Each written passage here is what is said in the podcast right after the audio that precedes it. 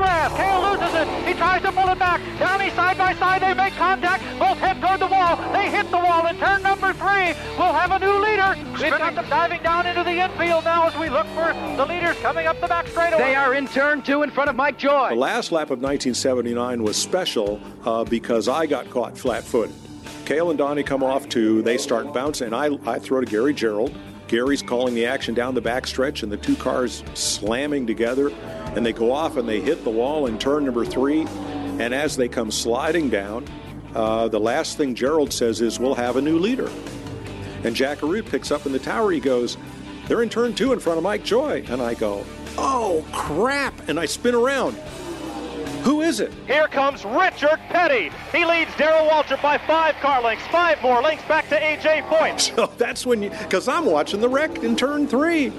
That's why you hear such surprise in my voice when I go, it's Richard Petty. Because I was as surprised as anybody. Jim Phillips from WNPC Radio in Newport, Tennessee. Well, it was February of 1990 in Richmond, Virginia. Uh, the temperature was in the 20s and the wind was blowing uh, 30 plus miles per hour. It was cold. The coldest race I ever broadcast. So uh, we, we were trying, to, we parked about a mile from the racetrack uh, so we could catch our airplane. And so Barney and I were walking together. By the time we walked that mile and got to the edge of the road, our eyes were watering and, you know, we're cold. And, and plus, on this day, they had changed the traffic pattern. They had three lanes going toward Richmond and one to the airport. The, the cop had held that lane of traffic for so long, we forgot about it. So we were watching the other way. We took one step and that motorhome hit us. Actually, the motorhome hit me and I hit Barney. I thought it killed him. He, kept trying to get up and he'd fall down. He was his head was bleeding. I had four broken ribs and a punctured lung. And to show you how uh, how little my brain is, it didn't even knock me out. for better or for worse. Barney will tell you probably the worst thing that happened to him was he had to spend the next five days in the hospital with me.